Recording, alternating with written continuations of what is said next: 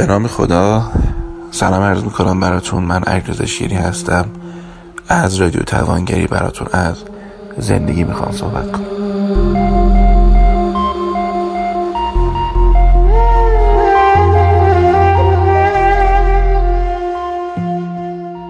در دورانی که در دانشکده تب درس میخوندیم یه تجربه ای رو از استادای جراحیمون یاد گرفتیم و اون عبارت بود از اینکه اگه یه اندامی عفونی می‌شد مثلا چه می‌دونم کیسه صفرای یک مریضی عفونی می‌شد جراح دست پش نمی‌زدن. منطقشون این بود که این عفونت منتشر میشه گسترش پیدا می‌کنه و کل بدن رو می‌گیره. اون وقت مثلا با اون سپتیسمی یا اون عفونت خونی منتشر در بدن نمی‌تونستن کاری بکنن. این یه مقدمه ای شد واسه این که من یاد مفهوم دیگه ای بیفتم که در بعض از مراجعینمون که زندگی های خوبی ندارن تو روابط بی خدا آشفته هستن روابطی که ارزشاشون رو به گرم می‌کشه روابطی که دغدغه‌هاشون رو تنزل میده به اینکه مراقب باشن نمی‌دونم این نگاهش به اونور نره. روابطی که توش بی احترامی و توهین هستش. روابطی که توش امید نیست و همیشه و هر روز آدم به ناامیدی بدتری داره سوق پیدا می‌کنه. صحبت کردن از خیلی از معانی و آگاهی ها و رشد ها و معناها و کتاب های خوب و این حرفا شاید یک تنز تلخ بیشتر نباشه. حقیقتا باید اول مراقب بود که محیط عفونی زندگی رو درست کرد. بعد فکر کرد به اینکه چیز خوبی رو تو زندگی اووردش.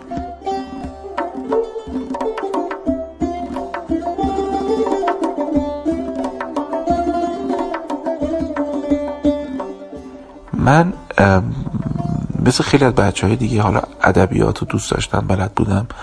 اما فرم مصنوی طوری بود که من نمیفهمیدمش. احتمالا می‌دونید که مصنوی در 26 هزار بیت توسط جناب مولوی در واقع درس گفته شده به شاگرداش در فضای قونیه در همین جایی که الان مرقدش هستش که حالا واقعا باید رفت دید این روز هم روزای بزرگ داشته در واقع وفات مولوی از عروس بهش میگن خودشون عروس.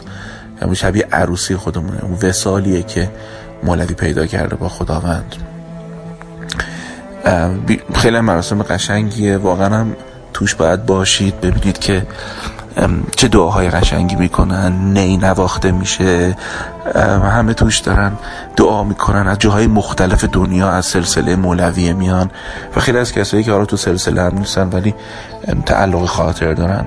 حالا اونو باید جدا براتون خاطرمو از قونیه 2007 براتون تعریف کنم.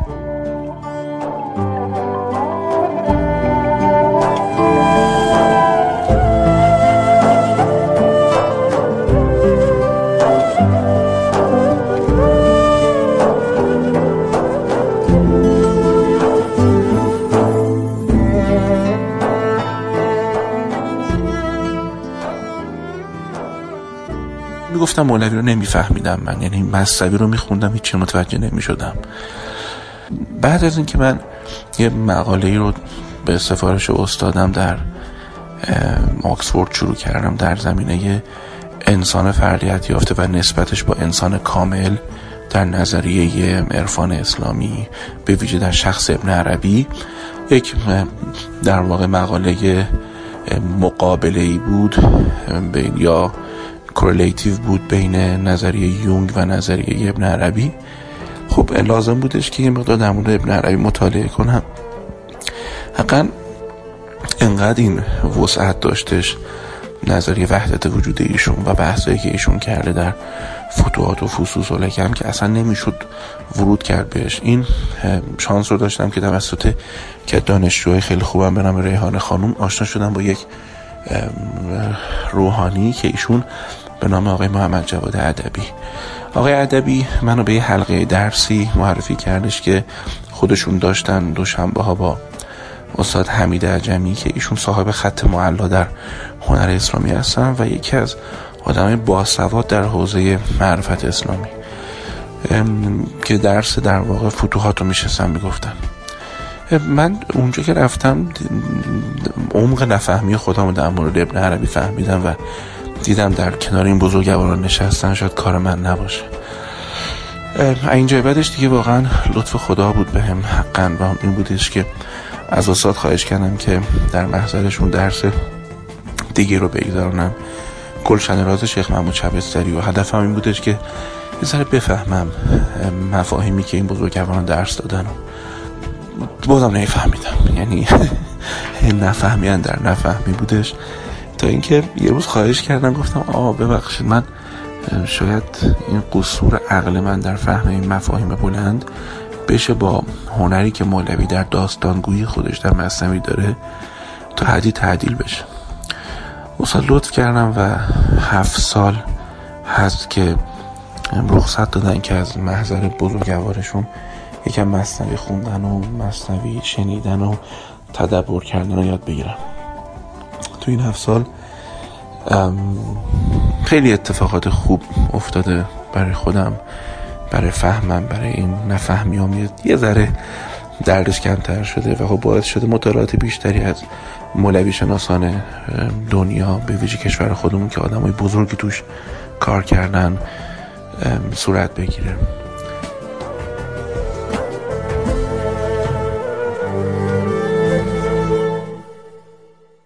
یادم یه روزی یک یک شنبه روزی بودش. استاد تو دفتر اول بودیم. هنوزم دفتر اولی ما یعنی بعد از هفت سال مولوی رو نمیشه همینجور رفت جلو. به خاطر اینکه او خودش در مقدمه کتابش هم میگه که در واقع این مصنوی اصول و اصول و اصول دینه. یه جورایی راست بخواید قرآن پارسی این کتاب. هندسه ذهنی مولوی خیلی قرآنیه.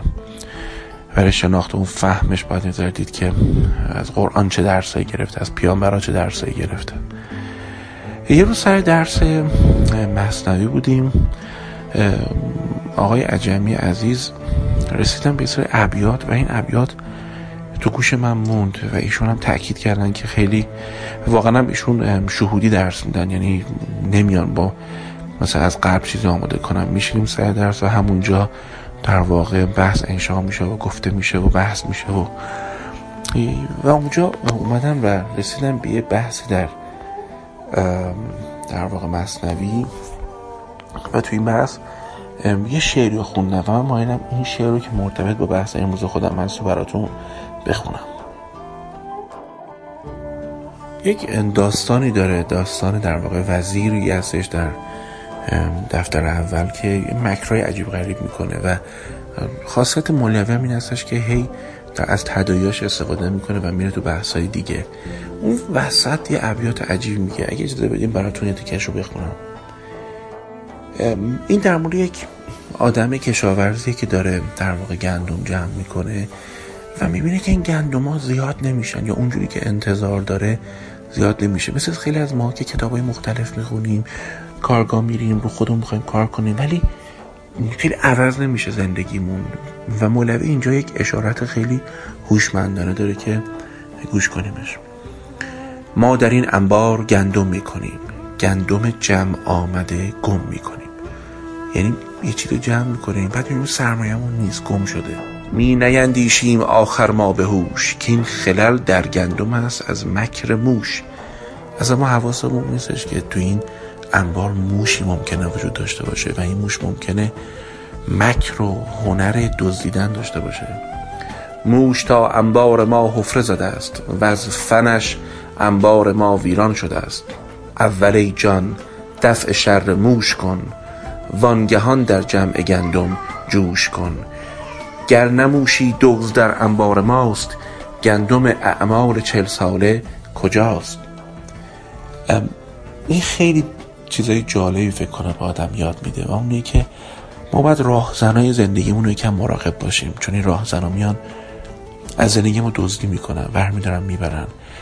کلی زحمت می‌کشیم مثلا میریم خودمون کار می‌کنیم با این متلک تمام زحمت ما رو میفرستن رو هوا. یه سری آدم ها هستن که اعتاد به نفس ما راهزنی می‌کنن. یه سری معاشرین ناجنس داریم. یه سری افکار پوسیده داریم که هی رو نشخار می‌کنیم.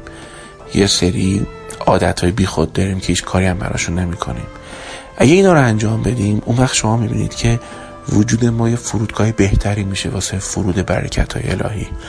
فرودگاه هایی که یخ می‌زنه و برف و بوران و سنگ و سیمان و این چیزا روش میریزه رو کف باندا.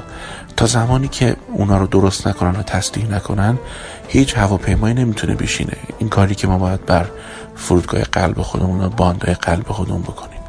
در هر صورت به قول مولوی باید در دفع موش تلاش بکنیم تا ایشالا این سرمایه چل ساله به قارت نره.